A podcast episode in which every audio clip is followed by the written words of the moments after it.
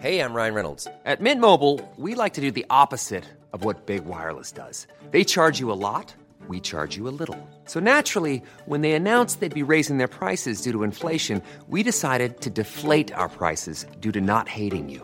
That's right. We're cutting the price of Mint Unlimited from $30 a month to just $15 a month. Give it a try at mintmobile.com slash switch. $45 upfront for three months plus taxes and fees. Promo rate for new customers for limited time. Unlimited more than 40 gigabytes per month. Slows. Full terms at mintmobile.com. Want 20% discount on the best earplugs for exercise? Ultra earplugs go in your ears and stay in there. Go to ultraaudio.com, that's U-L-T-R-O, and use the discount code DOM20. That'll save you around $35. That's ultraaudio.com, U-L-T-R-O, and the discount code DOM20. Hello and welcome to episode 29-ish of Runners Only with Dom Harvey. On this episode, triathlete Hayden Wilde. It was, uh, that was definitely for my, um, uh, that was for my family and um, yeah, for my dad as well. He passed away like 12 years ago, so he never got to see me race. So. Now, I need to put a disclaimer out there. This is a repeat episode that was first shared back in March. I'm reposting it because at the time of recording, Hayden was in Birmingham for the 2022 Commonwealth Games. If you've already heard it, feel free to listen again. It's a great chat, or you can skip it. Or if you've not heard it, I really hope you enjoy it. We discuss a whole lot of stuff.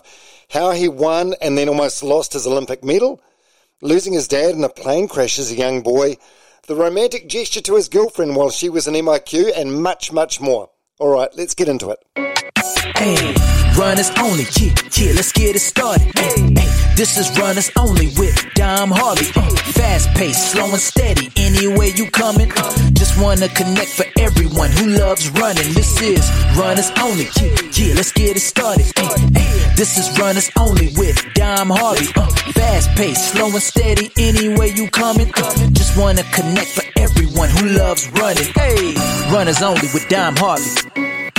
Runners only with Dom Harvey and Hayden Wilde, Olympic Games bronze medalist in the triathlon. G'day, mate. Oh, how's it going? It's good to good to meet you in real life. Yeah, I've, I've always heard you at 5 a.m. when I go to some squads, so it's Mm. actually nice to put a face to the name. Have we have we met before? I know we were in this. We, we were running a, an event on the same day. You did a half marathon, and I was doing a marathon in Hawke's Bay. Did we meet then or I, no? I don't think we did because I think, you know, it starts about halfway, so you started obviously probably uh, in the city. Um, but I do recall, yeah, you doing, uh, you, you had a yarn about it uh, post post run, and uh, yeah, I finished up um, as well. Um, but it was very nice, kind of finishing in the vineyard. It was actually like one of the best kind of post events I've ever had. Have big kind in the vineyard, have Yeah. a wine or two. Uh, Yeah. Good little, uh, good little setup. And you you won that day. How old were you at the time? Uh, I was about 16, 17. Um, I just moved. Uh, I, well, I just moved. Did my last year in high school, um, and then kind of moved to Tauranga from Whakatane, and actually bet my coach um, that I actually uh, presently have, Craig Kirkwood, who's uh, well accomplished in the marathon at the moment.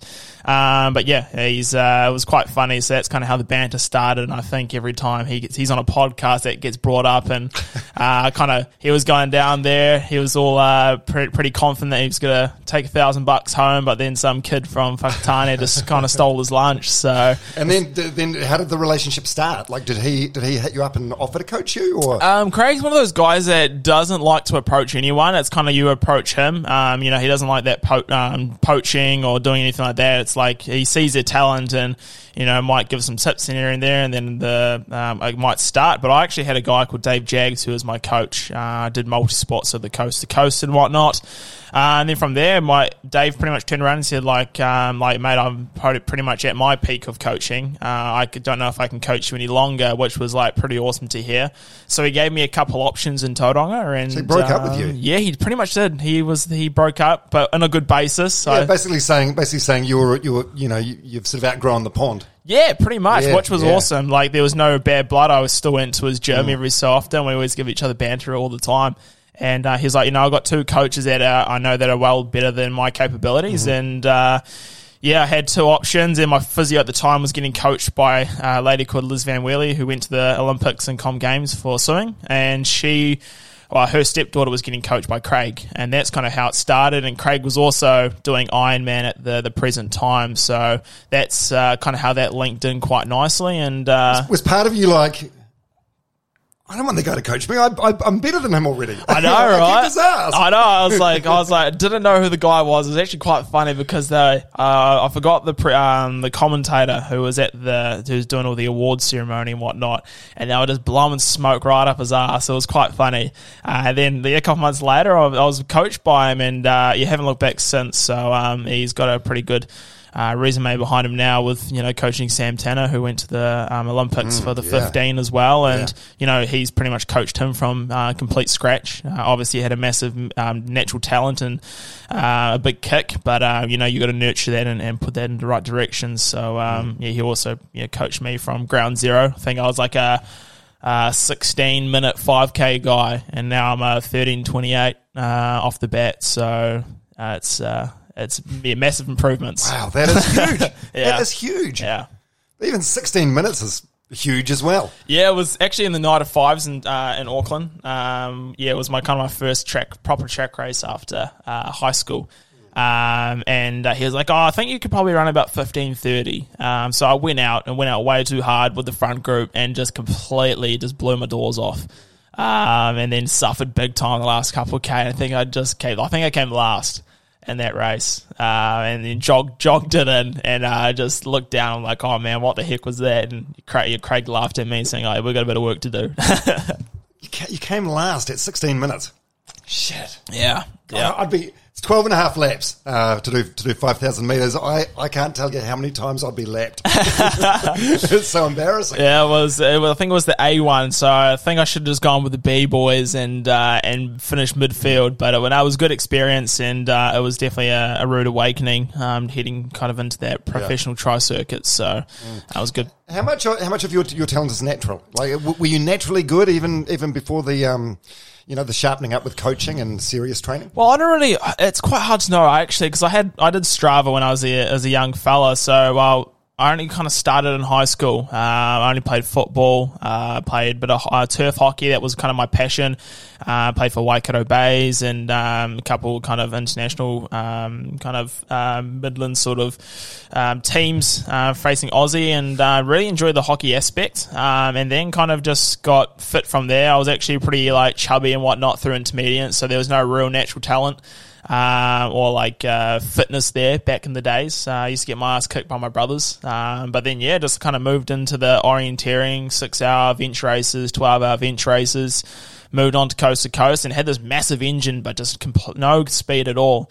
Um, and that's kind of when Craig came in and nurtured that speed. And, you know, I had this big base that I could work with um, doing these massive, you know, days uh, on the feet and then yeah, all of a sudden, just like took a couple of years to to build this kind of the speed phase, and then all of a sudden it was real easy. And I think that's been uh, a blessing in disguise in a, in a way. Like just had this massive engine and just had to kind of yeah work work on the speed, uh, and it's been one of our biggest work ons. Um, but it's it's great that I had this, as I said, this big kind of um, this engine because it just the risk of injury was so low because I had this big kind of um, yeah base and then it was just really easy to work off, um, which was key. So You um yeah, you, you sort of downplay it, but there must have been like a fair bit of natural talent. If you're if you're winning half, you know, open half marathon events as a as a school kid, yeah, I think my Um, first one was uh, actually uh, was at it was just after a hockey tournament at at high school. We uh, we played in uh, Auckland in the Auckland League uh, when we did our kind of high school um, kind of week um, camp, and um, I think just before it was uh, the Taupo uh, Kinloch uh, race, and uh, I think I was probably year 11 i don't know what maybe 16 it was my birthday. Um you know did, did the run on my birthday and uh, it was kind of like an off-road one which uh, it was pretty tough but i still ran like i was running probably like 115s 113s as like a, Wow. a high school kid so um, a guy that you might know mike voss uh, him and I used to battle each other. We're quite similar in age. We used to battle each other. And we're like the only ones at our age that were kind of doing like half marathons and stuff. Um, so we, we both had these big engines, but just no speed. So it was quite funny. Um, but yeah, that's kind of where it started, just the longer stuff. And Yeah. then I've kind of, gone full circle and gone reverse and gone to this, you know, um, real short triathlon, five thousand meter kind of work. By the way, can I just can I just say it's infuriating sitting here, um, and it's probably infuriating for some people listening to this podcast as well. when you talk about having no speed, you know, like I mean, I, I, understand what you're comparing no speed then to now. Like, yeah, you, here you are at Olympic level and world class level, but shit, it's still quick. Yeah, I guess it, yeah, very quick. like and as as I touched on before, like I had a Strava when I was just coaching myself and and doing it as like I still do it for the enjoyment, but more of like uh, not doing it as a job, uh, but more of just like a good old weekend warrior, having a real good time with it, and um, yeah, I was looking back and I was definitely one of those kids that kind of just went out for 6K and just fully sent it. Mm. Uh, and then fully sending back then was like, you know, just run at 330s until you blow. And that was, that's what it was like, Wow. I think. And I think that was kind of like the Bay of Plenty, like Whakatane culture where you had some awesome athletes getting produced, like Daniel Jones, uh, who won the Auckland Marathon just before. I used Wins to- everything. yeah, oh, well, I used to run with the guy, and his brother, uh, Brad, was an amazing biker. Like um, back in the day, would would kind of tow Sam Gaze and Anton Cooper, our, our Olympic mountain Yeah, bikers, and uh, so we had such a great talent of athletes at my age. So getting pushed by those guys and just running with those guys. Yeah, do you find that helps having that sort of I don't know competitive environment? You you're coached by Craig Kirkwood, and you've got Sam Tanner in the area as well. Do you find that ups your game, like training with people that are just as good or better than yourself? I think so. Like I've always gone with a philosophy of training with like um, pure athletes, so running with the runners, biking with the bikers, swimming with the swimmers, uh, in that way. And I think Sam and I just thrive off each other so well because we know we trust our coach so well. We we don't do anything. Uh, we don't go over the over the kind of over the lip of um, sending it or going too hard. Uh, we do everything as controlled as we possibly can. We listen to our coach, and it works well. Like I look back at the sessions I used to do when I was not coaching myself, and I was like, man, I was an idiot back then. But you, because you're just having fun and Yeah. you just love running fast. But at the end of the day, most of your stuff shouldn't be fast. Like ninety percent of the time.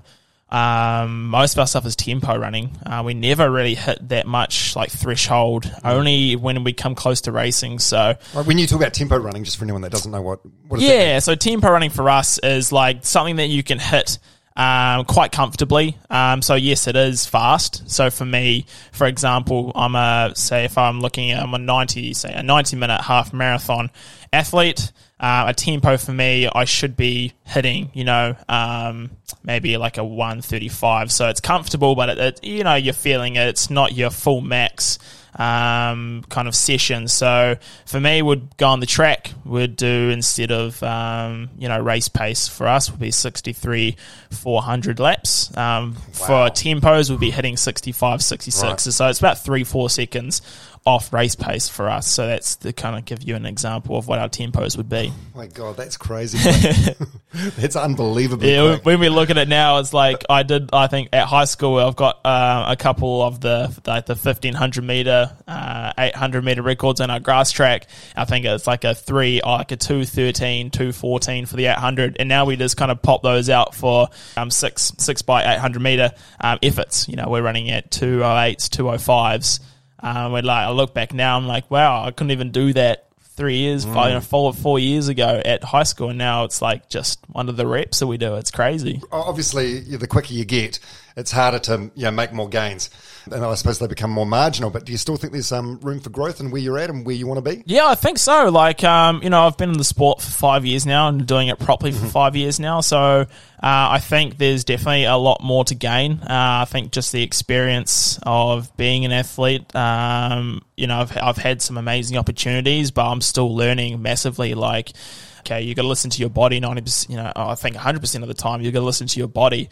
Uh, if you're not feeling great, just, just tone it off a bit, still do the session, but just take it a bit easier. And I think um, that's what um, it's so good being coached by Craig is like, it's, Craig once told me, especially before the games, um, he was like, you know, we haven't done any breakthrough world record sessions, but we've made these amazing uh, blocks of uh, little sessions where they just you know stack on top of each other, and then uh, after after a while, all these um, you know blocks we've been building um, kind of make a perfect platform, and then you kind of come into a race and you just you just feel good, and that's kind of what what we kind of Uh, that's what our I guess philosophy is: is Yeah. just building the little sessions and they just stack on top of each other and make this amazing kind of uh, athlete and and um, you know base coming into a into a race. And yeah, it works well for us.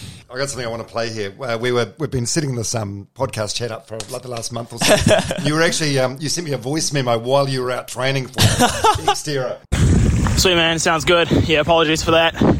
Um, but yeah, safe travels. Have a good run.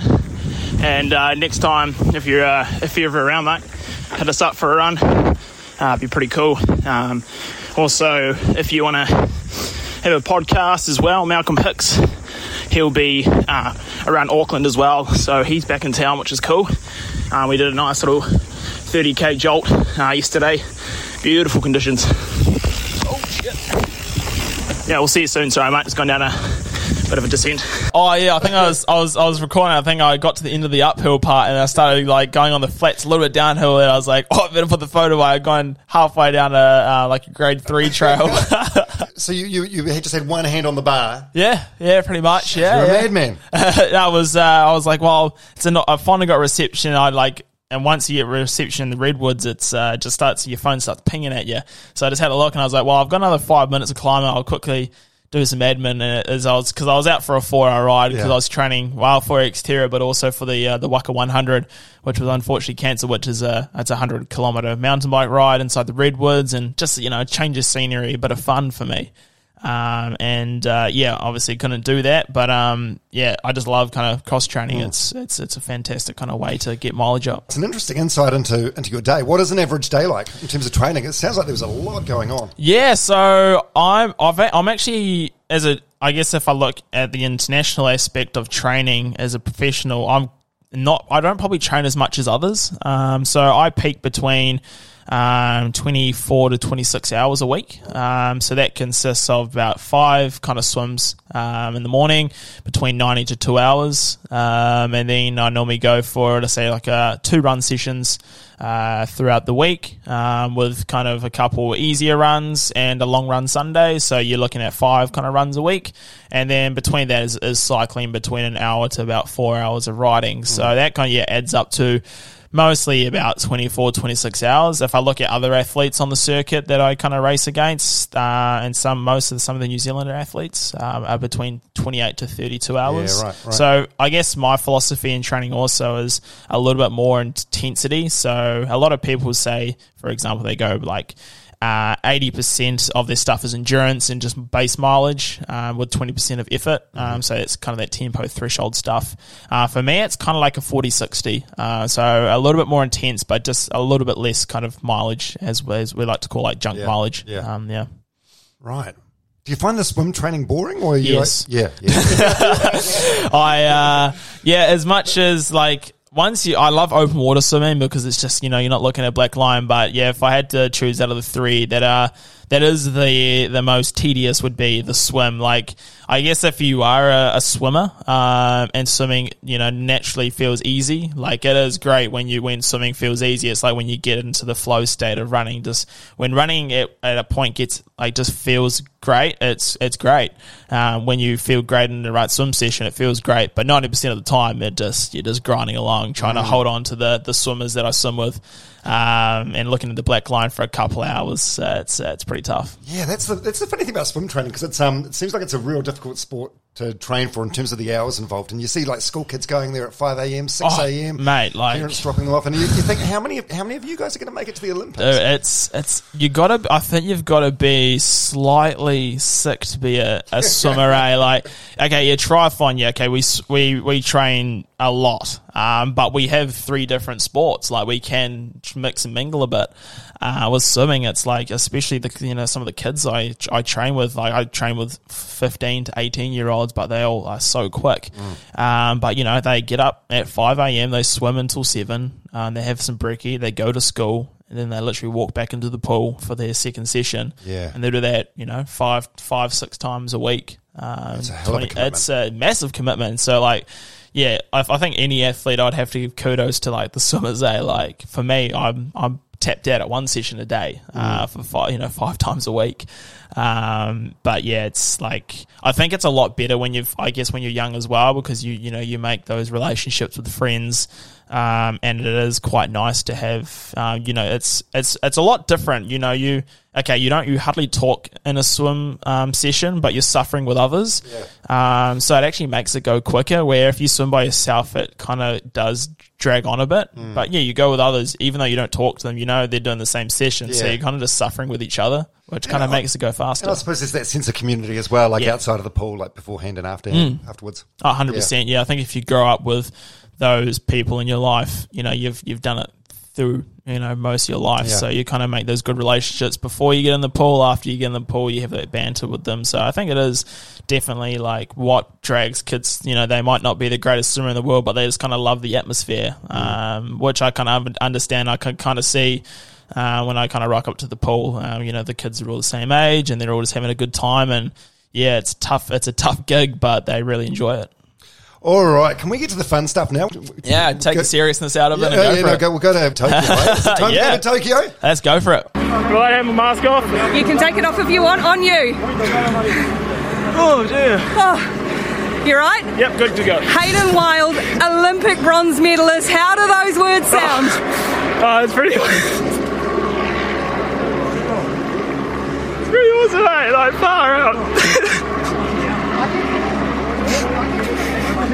Yeah, yeah, no, it's pretty cool. Coming back in uh, 2019, um, and then coming back in 2021 and getting um, getting a podium. So, uh, yeah, no, pretty happy, and uh, it's good to get a medal back in triathlon with uh, the men's. Um, a lot of inspiration from my coaches.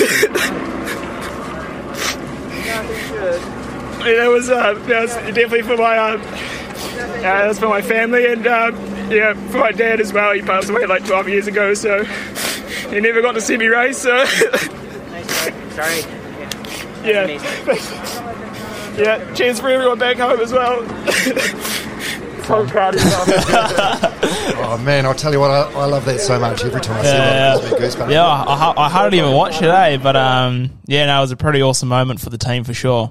What do you mean for the team? Pretty awesome moment for you. You know, everyone thinks, I, I guess back home, you know, like thinks triathlon's such an individual sport, but I've got such a massive team back home. Like I just love coming home. Um, you know, like I don't think I'd be the athlete that I am today with the people back home in Tauranga and Whakatane. Um, you know, Craig Kirkwood, you know, he's pretty much, you know, helped me from ground zero and same with Liz. So, um, you know, I've got such an awesome team and yeah, I know the effort comes from the athlete, but it's the kind of the magic that happens in the background. And, um, yeah, like it was a pretty awesome moment. And as I said, you know, my no dad, well, now it's past, you know, 13, 13 ish years ago. So never got to see me race. Um, So how old, were you, how old were you at the time? yeah, so I was at I was at primary. Um, so I was about what would be probably about ten years old. So you kind of know, knew what happened, but you kind of didn't know. What did happen? Um, so my dad was a fertilizer pilot, and unfortunately had a bit of a mishap in the plane, and um, yeah, there was a kind of um, what do you call it a um, an engine failure, and um, unfortunately, just uh,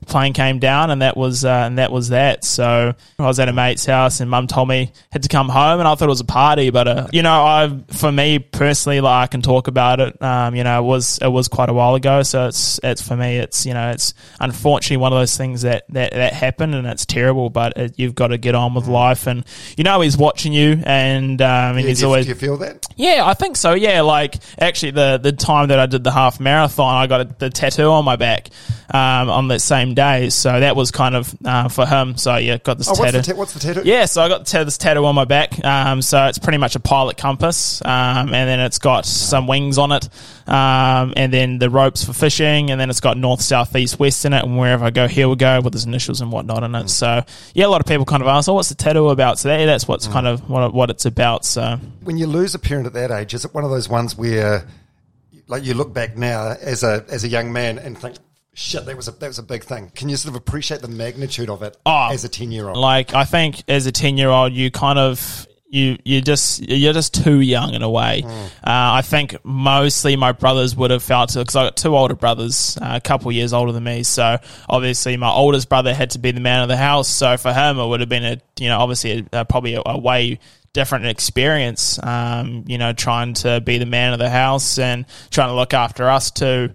Uh, younger kids. So I guess I was more of a, a mummy's boy in a way. Um, so I didn't really, I definitely had a massive connection with my dad, but my middle brother was kind of the uh, head was kind of daddy's boy in a way. So to had that, uh, I guess, a massive impact on on my older two brothers. Where, as I said, yeah, like as a a real young kid, you didn't really understand the magnitude of what kind of just happened. Bevan Doherty comes from a very sporting family, grew up in the Taupo region with the lake and the mountains. A very strong multi-sport club meant the whole family became involved in the triathlon and the world champion. And what a day for him. Sure, he would have loved to have had the gold medal, but when he looks across the dais and sees his good mate Hamish there with the gold, uh, I don't think there's going to be much disappointment for Bevan Docherty. We'll always remember this day as the Carter Doherty Day in New Zealand sport.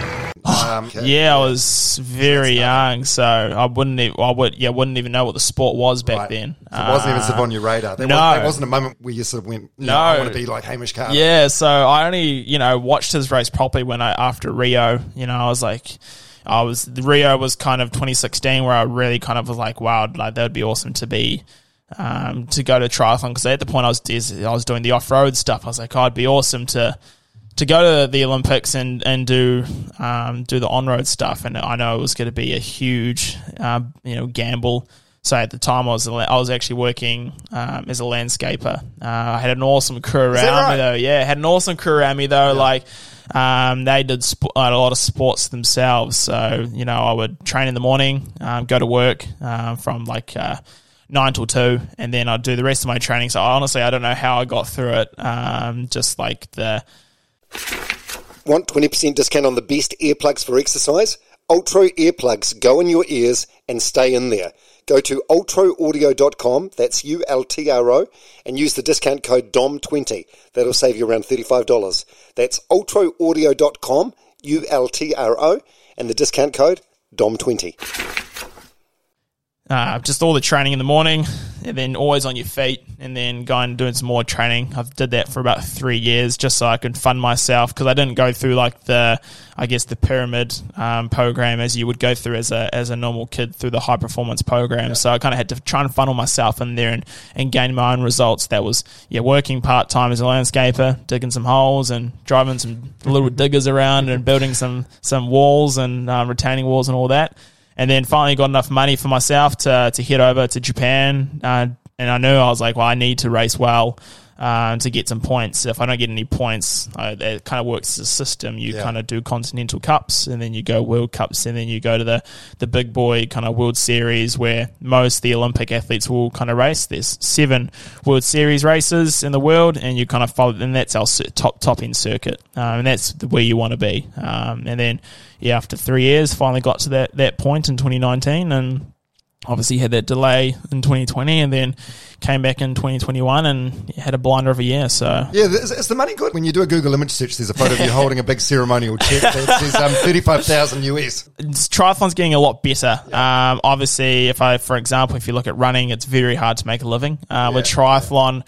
It's it's very uh, it's probably there's a lot more in it. Um, like I'm not making anything that would Roger Federer would make or anything, uh, or a golfer. So if I was like, if my world ranking was like I wasn't as a golfer, I'd be uh, having a mansion on the uh, on the North Shore or something like that. With you know triathlon, like you can make a good living. So um, you know this year I just made over six figures, which was like a big a big year in triathlon for especially for short distance. Uh, you don't I don't have to come home and, and work as a landscaper anymore. That's what I have to say.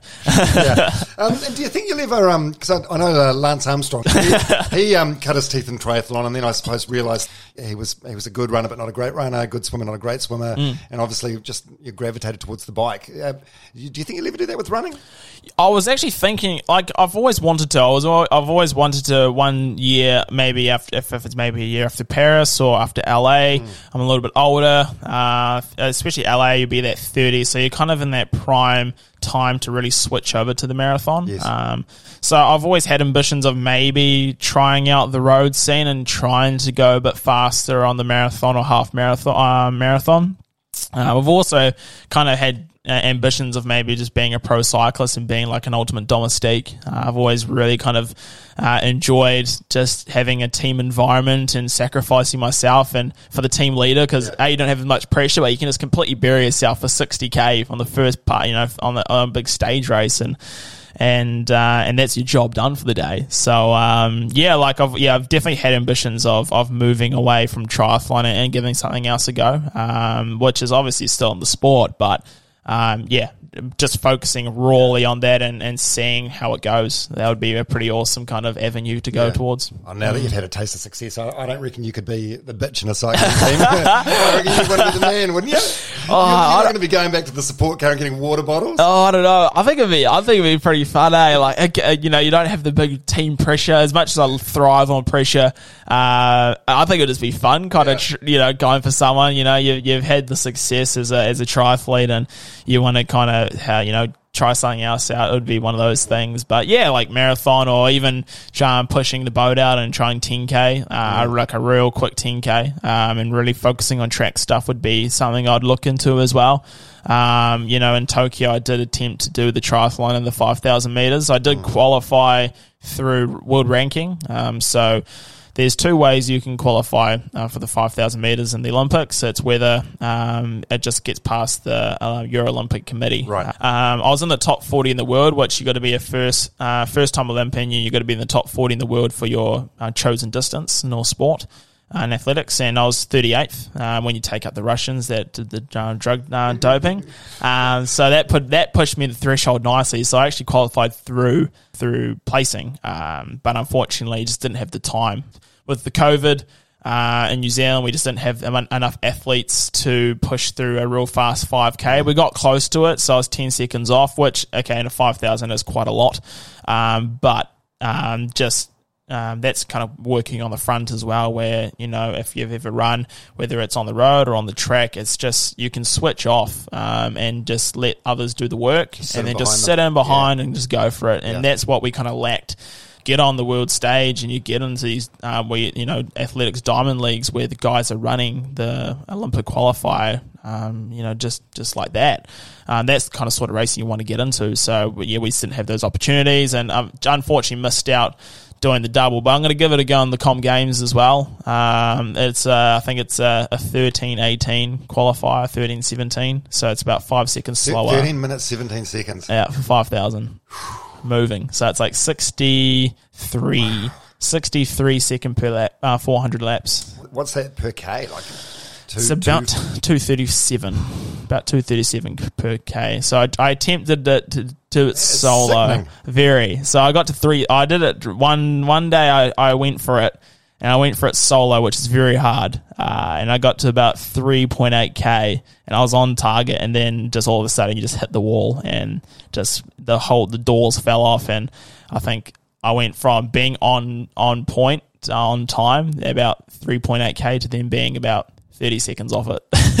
Uh, there- There's another thing um, uh, you had an attempt at the uh, the New Zealand record for one hour on a track Yeah. as far as possible. What's what does the current record stand at? So? Bill Baillie's got it, and I think it was twenty point eight five or something like that. It was. It's definitely in the twenties, and I think I ran nineteen point eight five. I think something like that. like a K off. Yeah, so I was about a K off, um, or there or so. I was it was it was between eight. It was between like four to a K, four hundred meters to a K. So it was very close. a hell of an hour though, isn't it? But Almost 20K yeah, yeah. So it was a tier like we had we had a three day window, um, and it was in Auckland. Um, and we just had it was just three windy days. And the thing with the running track is, unfortunately, we got it on a day uh, at the track where it was the prevailing wind. Um, so with the prevailing wind at that track, you get a decent, you get about hundred meters of headwind, uh, but then it's completely blocked at the back, so you get completely no wind, so you miss your tailwind,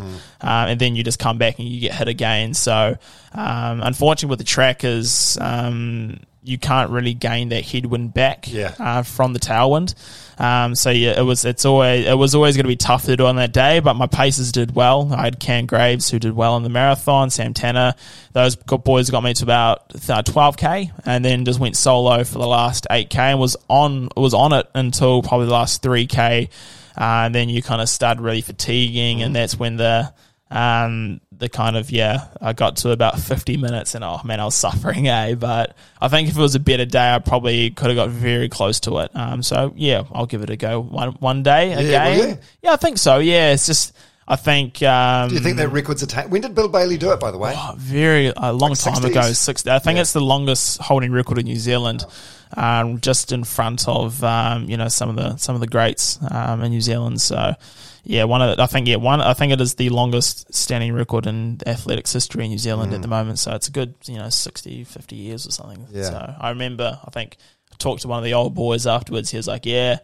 Uh, his post interview, he just said, "Oh yeah, I'll probably just go home and do my lawns and have a steak and all this sort of stuff." just, just purely classic Kiwi. Yeah, it was How quite good. Mm. How good.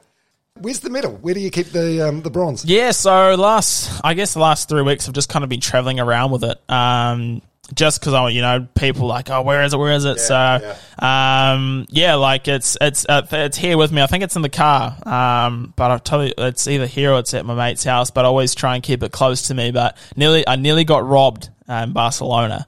Um, I uh, had had an incident in Barcelona where a car got robbed, and the bag that got um, taken, my medal was always in that bag. But um, we were in an Airbnb, so I had the medal in the Airbnb. So I was very lucky that day. If something like that happened, if it got stolen or misplaced, could you can you write to the Olympic Committee and get a Well, I don't. I, I don't think. I don't think you can get a replacement. That's the. That's. I think that's the most uh, uh, scary thing is when you lose it, you lose it, um, or when it gets stolen, it's yeah, you- it's gone. So you just hope that. You know, like for example, when we when we did get robbed, um, our part the the person that robbed us, um, they actually put our passports inside a bag and put it under a car. And this lady actually, no, never seen her in my life, just reached out on Instagram in Barcelona and said, "Oh, I found your passports under my car. Uh, I've given it to the local police." Uh, so we got our passports Amazing. back, um, and then so you hope you know if they did see if there was an Olympic medal in there with men's triathlon on it, they would hopefully re, you know put it under a car or return it to something. You know, It'd be a shit thing to steal. What are you going to do with it? It means Yeah, yeah. like, it has no real value, does it, to anyone? no, apart from you? exactly. Like I think I think a lot of people don't know what what uh, it's actually made out of. So it's coated in bronze, but the the foundation of it's actually uh, reused um, or uh, recycled.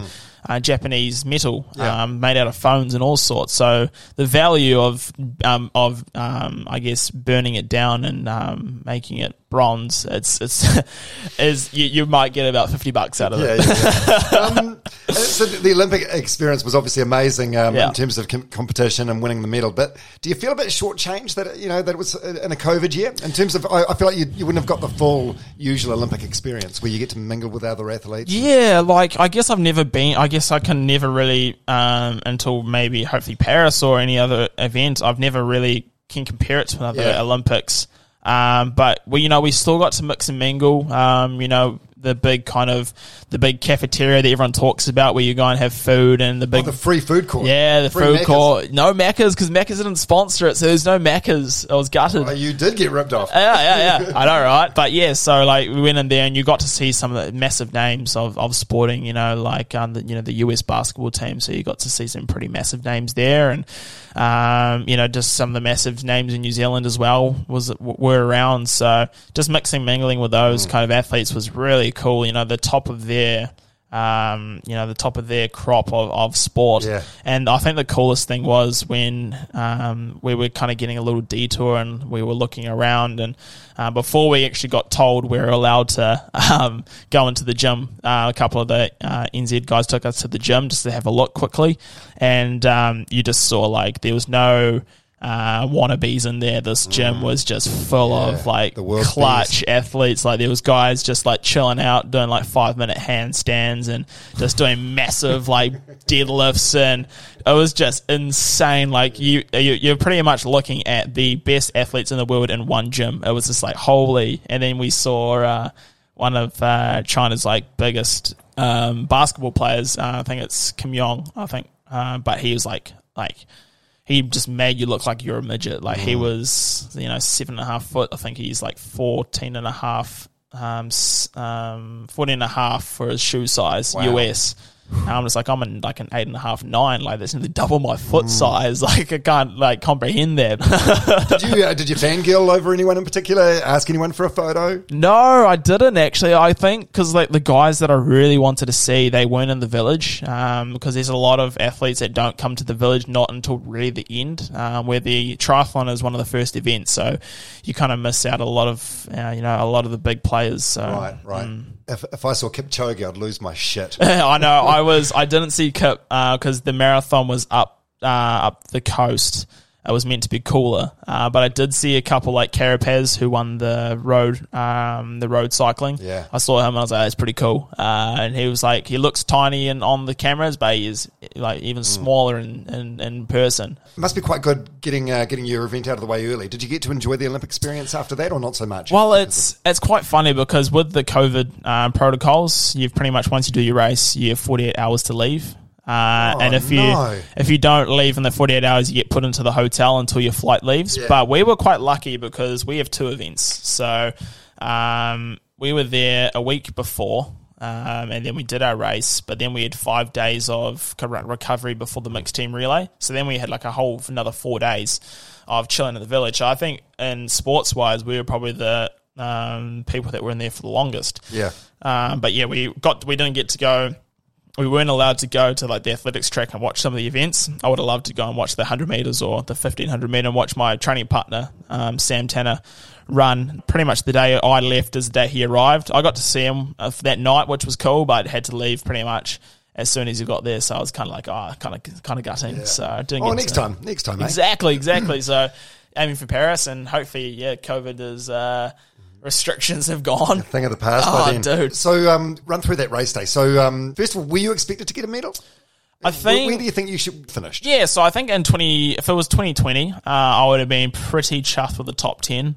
I was tracking really well. I was running quick, um, but unfortunately got stuck in New Zealand, and obviously everything else was cancelled. But it gave me a whole year to kind of Yeah, nurture. true, true. Um, so my swim was obviously my weakness. Um, it always has been. So it gave me another extra year of just. Um, you know, learning my craft, um, ex, you know, getting some more knowledge, um, and really kind of just dialing down on what my weaknesses were. Um, so yeah, really focused hard on the swim and uh, try to um, you know expand my knowledge and kind of like uh, my stroke and my technique and all these sort of things. And then it gave a, a great opportunity for actually running as well because everyone was back from the states from the NCAA, which is the pretty much like uh, university um, states college running. So we had all of our fast guys here. We, we had I had that. And then yeah, if if I coming coming into 2021, I was pretty. I know that if I had the race, I knew I could have, and and the stars aligned, I could have a pretty special day. Um, I was running the fastest I've ever run before. My swimming was the best it's ever been, and I kind of backed myself on the bike if anything kind of happened. Um, so yeah, it was like it was just one of those things where I needed I needed to get overseas and just have a few blowout races, um, as I hadn't raced in 20, 22 months or something like that. So I needed to get overseas. I needed to race. So I got three races in. So I raced my first race in May. What do you mean? What do you mean a blowout race? It's kind of okay. You're, you're training. You're training well. You know, you know you're hitting your targets. You're hitting better than you were uh, two years ago. But as good as training is, it's so different to to racing. Um, race speed and race and training fitness is just a completely different get ball game. So I just needed to get overseas and race guys that I can toe to toe with the top ten. So you went to Leeds, had a massive blowout. Pretty much, if I raced smart, I could have probably got a podium in that race, but the whole point was to go and burn out Russ. So it was attack, attack, attack, defend and defend, um, be silly on the bike, and just go hard on the run and just see where you blow up. And I was about, I was second the whole race coming into the eight, eighth K, and we had a group of five, and then kind of my doors fell off because the guys in Europe have been have been racing through COVID, so where they've been, you know, been still racing for the last twelve months, where I haven't, you know, touched a touched a start line in you know twenty months. So to get that race was fantastic. I went to Kitzbühel in Austria and raced the European champs. So I got a wild card to, to, to get a race in there.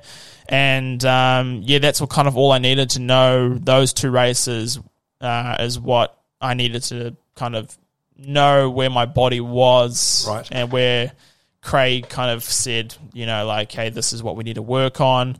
Uh, you're pretty much there. You just need a couple fine tunes and, a and some certain areas. And when you come to Tokyo, you should be as good as you can possibly get. Yeah.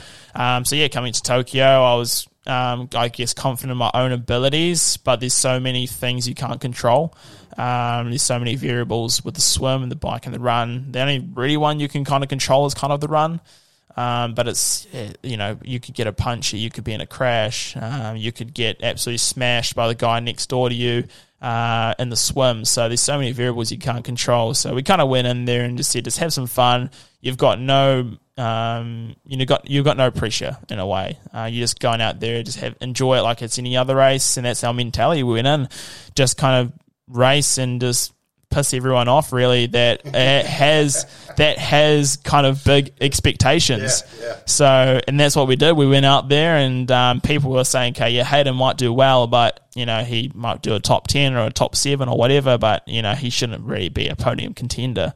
Um, but I knew my coach knew if we had a day that everything lined up. It could be it could be pretty special, and Yeah. yeah, it all lined up pretty well, and uh, yeah, ran ran away into to a podium position. So the, this, where were you when you came out of the water? So it's swim first and triathlon. Yeah, so I think a lot of people that haven't watched me race before were freaking out. Like, he's like, oh, he's so far behind. Like, what's he doing?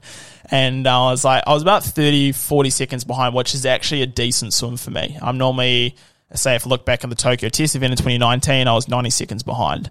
Um, unfortunately, I had a bit of a mare in transition coming onto the bike. My helmet got knocked off and had to kind of grab that, and unfortunately missed the front pack. Um, so had to, well the chase pack, so the second pack. So got that, and I just missed it. And then luckily there was a third pack with some amazing athletes in there. Uh, we all worked together, and in three laps we caught the chase pack, and then it all came together and kind of we call it neutralizing. So the pack uh, the, all the whole packs together, and um, it kind of the the intensity of the ride kind of lessens a bit, and you can kind of yeah re uh, gather your uh, your energy and get ready for the run. Um, and that's How long was the bike ride? Forty k. Forty k, yeah, forty k. So it was it's a, it was they kind of it was a very technical course. So a lot of U turns, ninety degree turns, uh, very tight. So you had to, in a way, even though it did neutralize a bit and did get a little bit easier, uh, you had to be in a good position, or else you, you would suffer big time. So I was normally sitting around that top five, uh, staying out of trouble for one, and just always kind of watching um, kind of where the attacks will be. And um, yeah, just sat there nicely and then waited for the run and knew that I had to had to go to the front straight away, sit in the top three. And I think I it was the best time because when it when you talk when when runners talk about going into the flow state and just running feels easy. And I think we're running about 255s, 250s, and I just felt like amazing. Like it just did not feel like it just felt effortless in a way. Wow. Um, and then when we got to that last 2K where Kristian did his attack, I, I've been studying Kristian and Alex. I knew Alex was very aggressive around corners. So what Alex would do, he would come out of a corner and he would hit it pretty hard to try and drop us. And then Kristian, I knew, would sit on until the end and then he would kick down the last 1500 meters. He did that three times in, in the last three races. So I knew he was probably going to do that and that's what he did. And I think we were just too stuck in the metronome state, but also mentally, Alex and I. So Alex and I are really good mates, and uh, you know, first time Olympians. So I think we kind of came into the race, and that last lap, we were like, oh, you know, we kind of. I think in a way, we in a way, okay, we may have been able to hold on to Kristian for a little bit longer, but I think we kind of settled as like, oh my god, we're just about to get Olympic medals. Uh, where Kristian, that's his third time uh, going for it. Um, so he's had that experience and he really obviously wanted that gold medal as much as I wanted the gold medal as well. You kind of mentally, you kind of just go like, you kind of just settle for what you got. Um, and you know, like it was, oh, you know, last lap we have 45 seconds, um, in front of like the fourth, like no matter what. So the medal was in the bag. Exactly, exactly. So the only thing that could happen is you could like just pull a muscle. That's the only thing that could happen. But it was too hot for that kind of in a way. So um, yeah, we kind of got into that last 1500 meters and we, I think we did settle for a podium, but we, yeah, it was just, I think it was just that young mentality of like, oh, we're going to get a medal, but we just didn't know what one. so, Oh, that is amazing. yeah, yeah, so it was pretty cool. In hindsight, like, could you have done more? Do you think, or I think if I look back at it, um, I did spend a lot of energy. I think I've panicked a little bit coming out of the water where the where I had the fumble of the helmet.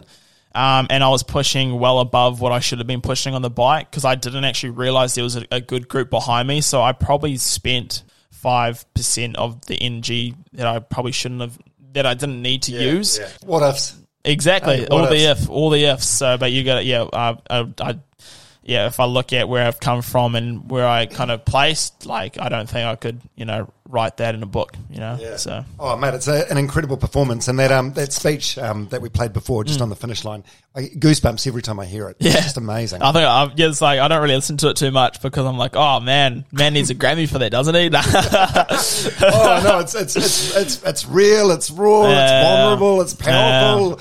It's just, I mean, you're obviously just completely spent at that point and just elated as well. Yeah, no, it was uh, it was a pretty awesome. Like, it's a massive moment, and you know, it's like the pinnacle of our sport. It's just like having something like that, and you know, Bevan Docherty and Hamish Carter. Yes, You know, they've got yeah. three of them, and the first one was in Sydney in 2000, uh, where it all started off. So.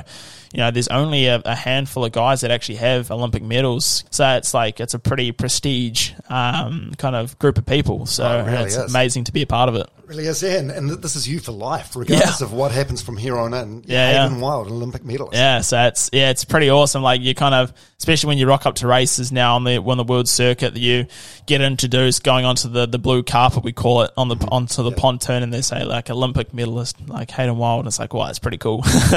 So good, mate. So Yeah. good. Wow, what a story. yeah, What a story. Uh, the Maltese Falcon, is that still your nickname? yeah, it is. What, what It does that mean exactly? Yeah, we got it in Malta, and uh, it's in the Mediterranean. In Malta, a little island just off Italy, off the boot. And uh, I was climbing up this hill, uh, and uh, I was like, the way the way that I race, as you've probably heard, is I come out of the water a little bit behind. I um, come through the rankings on the bike, and then have a pretty solid run. Not a strategy, by the way. You just No, not the best swimmer. it's just it's just it's just is what it is. and um and then and then over the mic, this guy was like, "Oh, here comes the Maltese Falcon." I have no clue who he's talking about. Uh, and then we finish up, and then they really wanted to get the Maltese kind of um, fan base up, so they started calling me the Maltese Falcon. So I asked him, I was like, I was like, "Am I the Maltese Falcon?" They're like, yeah, mate. We just started calling you that, and I'm like, and it's stuck ever since. And the reason why they've called me that is there used to be this guy who's war was kind of like a war hero around there, and the way he used to attack his enemies was he used to lay low under the GPSs on the in his in his jet fighter.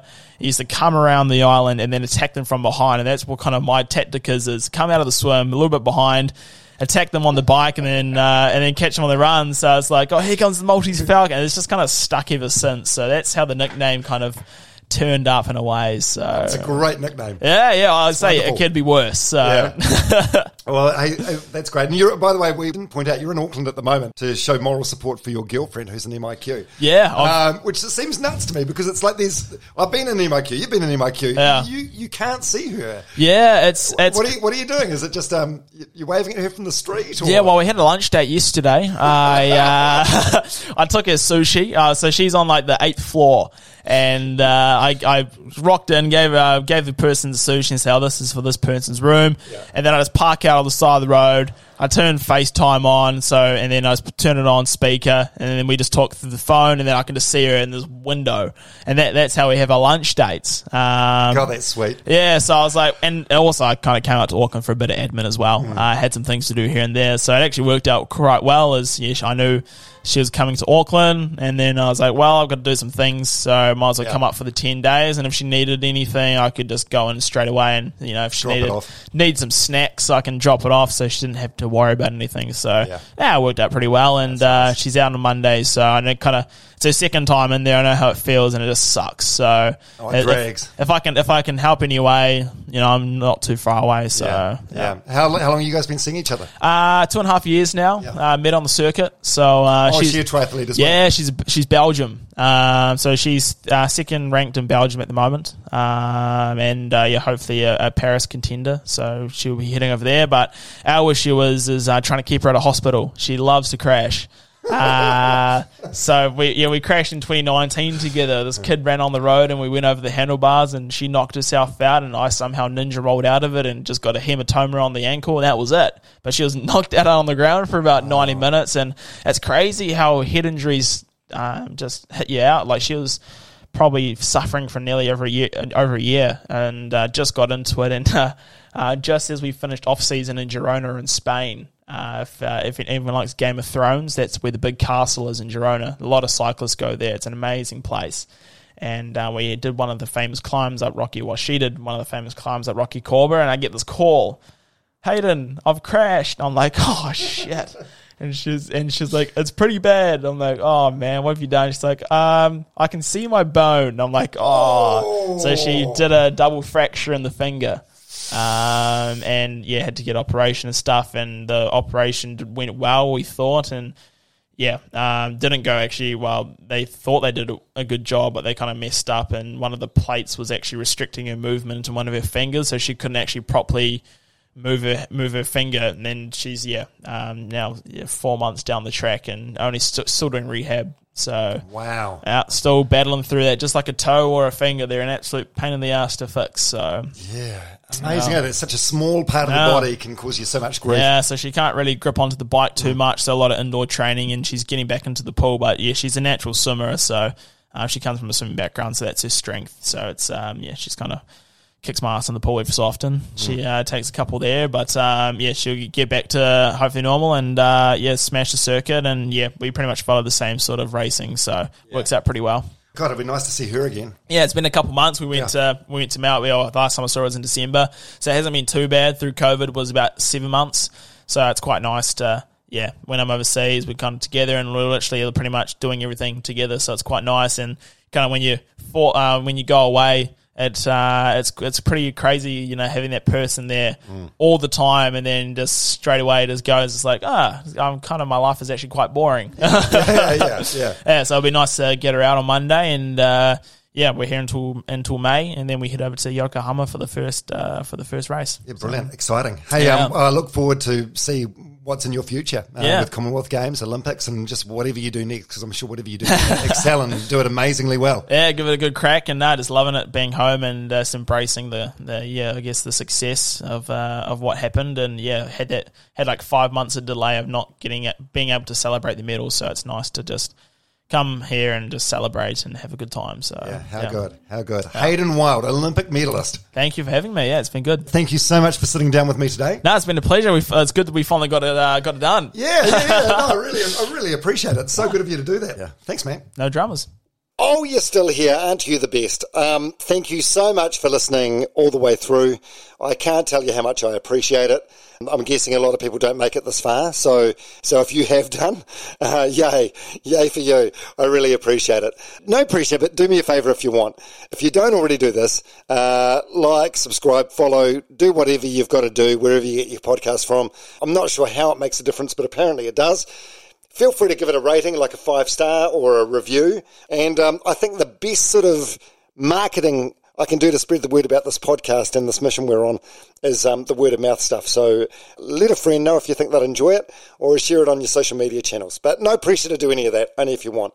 Uh, the main thing is, I just appreciate you being here, appreciate you listening to this, and I really hope you got something out of it. Feel free to send me any feedback, complaints, criticisms, whatever you've got anytime. I, I won't necessarily change anything, but I do read it all and I do take it all on board. Instagram's a good way to get a hold of me. Slide into my DMs at domharveynz or email me, domharveynz at gmail.com. Okay, thanks so much. I hope to see you next week. Cool fact a crocodile can't stick out its tongue. Also, you can get health insurance for a month or just under a year in some states. United Healthcare short term insurance plans, underwritten by Golden Rule Insurance Company, offer flexible, budget friendly coverage for you. Learn more at uh1.com. Hey, it's Ryan Reynolds, and I'm here with Keith, co star of my upcoming film, If, only in theaters, May 17th. Do you want to tell people the big news? All right, I'll do it. Sign up now and you'll get unlimited for $15 a month in six months of Paramount Plus Essential Plan on us. Mintmobile.com slash switch. Upfront payment of $45 equivalent to $15 per month. Unlimited over 40 gigabytes per month. Face lower speeds. Videos at 480p. Active Mint customers by 531.24 get six months of Paramount Plus Essential Plan. Auto renews after six months. Offer ends May 31st, 2024. Separate Paramount Plus registration required. Terms and conditions apply if rated PG. Ever catch yourself eating the same flavorless dinner three days in a row? Dreaming of something better? Well, HelloFresh is your guilt-free dream come true, baby. It's me, Keke Palmer. Let's wake up those taste buds with hot, juicy pecan-crusted chicken or garlic butter shrimp scampi. Mm. Hello Fresh. Stop dreaming of all the delicious possibilities and dig in at HelloFresh.com. Let's get this dinner party started. Planning for your next trip? Elevate your travel style with Quince. Quince has all the jet setting essentials you'll want for your next getaway, like European linen, premium luggage options, buttery soft Italian leather bags, and so much more. And is all priced at 50 to 80% less than similar brands. Plus, Quince only works with factories that use safe and ethical manufacturing practices. Pack your bags with high-quality essentials you'll be wearing for vacations to come with Quince. Go to quince.com slash pack for free shipping and 365-day returns. When you make decisions for your company, you look for the no-brainers. And if you have a lot of mailing to do, stamps.com is the ultimate no-brainer. It streamlines your processes to make your business more efficient, which makes you less busy. Mail checks, invoices, legal documents, and everything you need to keep your business running with stamps.com. Seamlessly connect with every major marketplace and shopping cart. Schedule package pickups and see your cheapest and fastest shipping options from different carriers with rates up to 89% off USPS and UPS rates. And with the stamps.com mobile app, you can take care of mailing and shipping wherever you are. Make the same no-brainer decision as over 1 million other businesses with stamps.com. Sign up with code program for a 4-week trial plus free postage and a free digital scale. No long-term commitments or contracts. That's stamps.com. Code program.